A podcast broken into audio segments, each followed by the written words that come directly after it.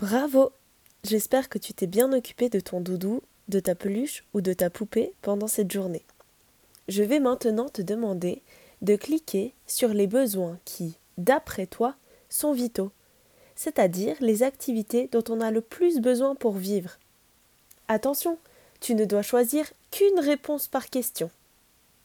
Dans l'exercice, à un certain moment, tu pourras lire se dépenser. Cela signifie bouger, se fatiguer. Par exemple, quand tu joues dehors, tu te dépenses.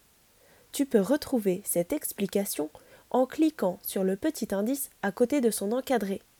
À toi de jouer!